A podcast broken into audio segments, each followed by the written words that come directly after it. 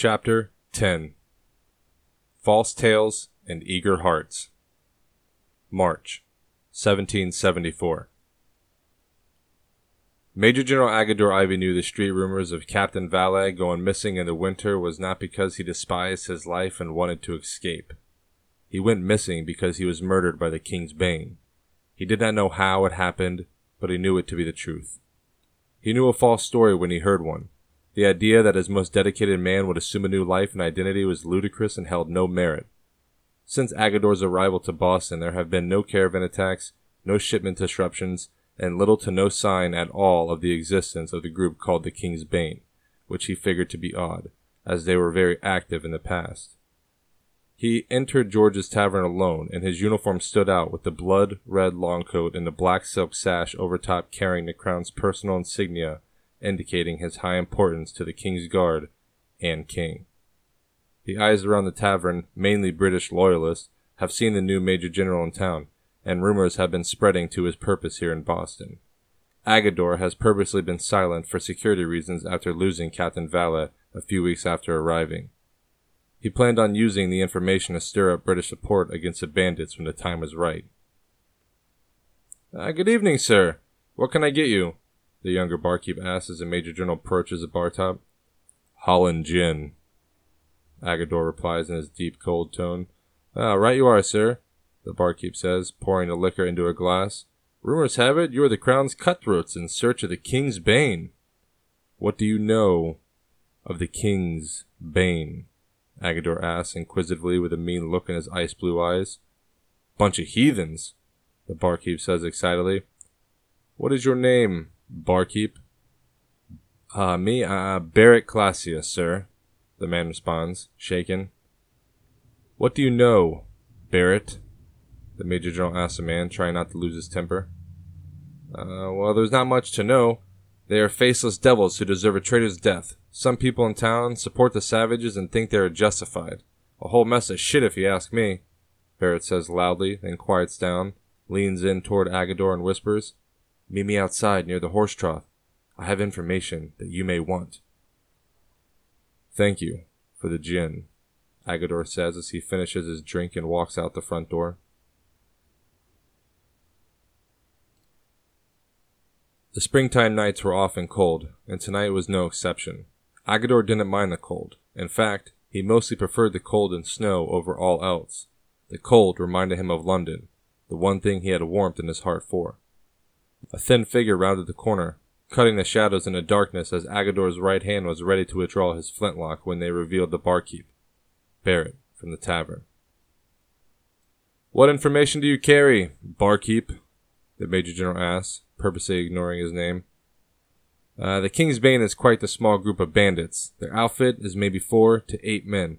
I have personally seen them in action. They move like apparitions. Their musket fire gave away their positions during one of their attacks and when they do attack, they hit personal crown shipments or coin caravans. They try to hit the king where it hurts his purse. The man says, Good. Your service to the crown will be rewarded with fifty shillings, the Major General says, extending his hand with a coin bag. The barkeep reaches for the bag, and Agador drops it in his hand and says directly, Upon taking this coin, you are entering into my service, and you will work for me. The barkeep looks at the Major General and nods. I will do whatever you ask, he says, as his loyalties lie with the crown. Adahy arrived at the quiet alley and made his way below the abandoned tavern with haste. Upon entering the great room, he noticed James Robinson sitting by the fire. Nix was sleeping on a bed against a far wall. Shakespeare was sharpening a knife on a wet stone, and Nimish was sleeping on the bed on the opposite wall as Nix.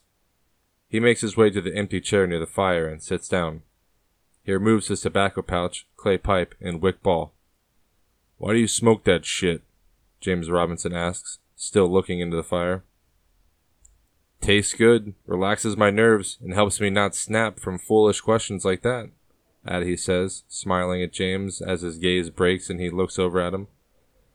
That's why I like you, Adahy. Your audacity. James laughs and turns back to the fire. Yeah, that's why I don't like you, Adahy, Shakespeare says sarcastically in a reminiscent tone, referring to their first encounter. Adahy laughs and reaches for the nearest candle on the table, lighting the end of the wick ball. He leans back into the chair and sparks a pipe bowl, puffing until it's lit. So, Adahy, why are you here? Other than Thomas being your uncle, James Robinson asks.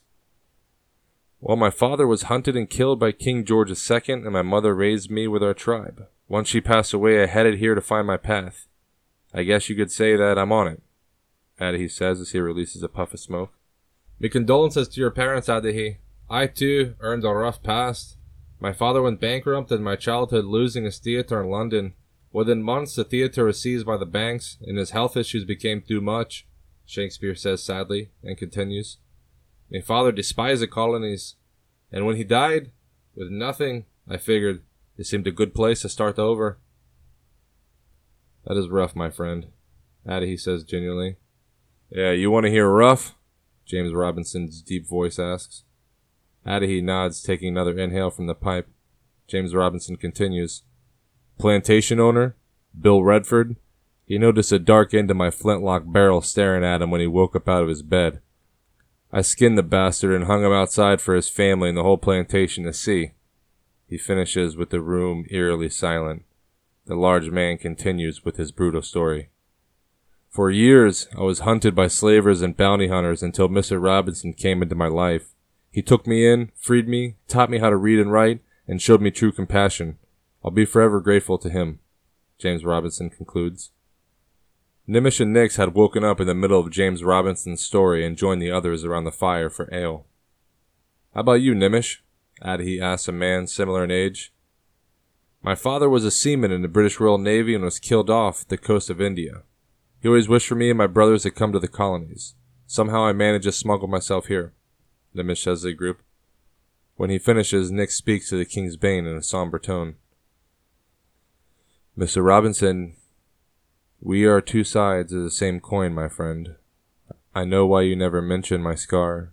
It is the same reason no one mentions yours, James. It's too rough. She pauses, looks into the fire, and continues. My mother and I were sleeping when they came for us. I was just a young woman, not even fifteen, when they dragged us out of our home to the large oak tree near the meeting house. They put the ropes around our necks and hoisted us into the air. They cheered until they believed we were dead and left us there. The branch snapped, and I fell, breaking my leg, but surviving. Unfortunately, my mother did not. The following Sunday, I found the cultists in our church worshipping their imaginary god. While they were transfixed on their worship, I barred the front doors and torched the roof. Within minutes, their screams are all I could hear. As they tried to escape through the windows, I shot them, one by one. It was easy as they moved slow. The room fell silent in all of her brutal story. Each one of the men in the room immediately crowned her with respect if they did not already. Over 75 people were killed. She says lastly. The doors open, seemingly breaking everyone's undivided attention on Nix. They all look over to see Thomas entering the great room, his gray beard and scar illuminated from the flickering flames. We have a mission, he says to the dismally quiet room. Ah, finally! Thank you, James Robinson says, breaking his silence as if a weight has been lifted from his shoulders. The lobster hunt is back on! Shakespeare says, sheathing his newly sharpened blade. Thomas brings up a spare chair to the group around the fire and sits down. All right, I know it's been a rough few months since ceasing operations, but I have received verified intelligence of a troop caravan transporting King George III's latest coin shipment, Thomas reveals. Seems too easy to be true, we haven't hit a coin caravan in over six months, Nix says and continues. Are you sure we should hit this one? The king hasn't been hit hard in a long time. I think it's time we correct that error. The caravan is leaving Cambridge four days from today and will be carrying two full wagons of coin and fur headed to Boston Harbor. We know once the caravan is inside the city, it is almost impossible to attack. We need to hit it outside the city, Thomas says. The Muddy River, we will hit the caravan as soon as they pass over the river and into the thick vegetation of forest between Brookline and Boston. It's a perfect kill box, Adahy points out as he has become familiarized with the area. Thomas, still unsure of this plan but also eager to get back to work, hesitant, but wants to continue the mission. He stands up and speaks to the room full of killers and friends. We all need to agree this is what we want to do. With a new major general in town, we have to be cautious, and I just want to make sure we don't misstep and get caught off guard. I want to get back to work, James Robinson says, followed by Nix's voice. I'm on board. Thomas looks at Adahy, and Shakespeare speaks. Me too. Me too, Nimish says lastly. That settles it then. We ambush this caravan and utilize the muddy river as our escape. Thomas says, looking at his King's Bane compatriots. Let's get the bastards. The smoothly sounding words leave Adahy's mouth and fill the battle starved room.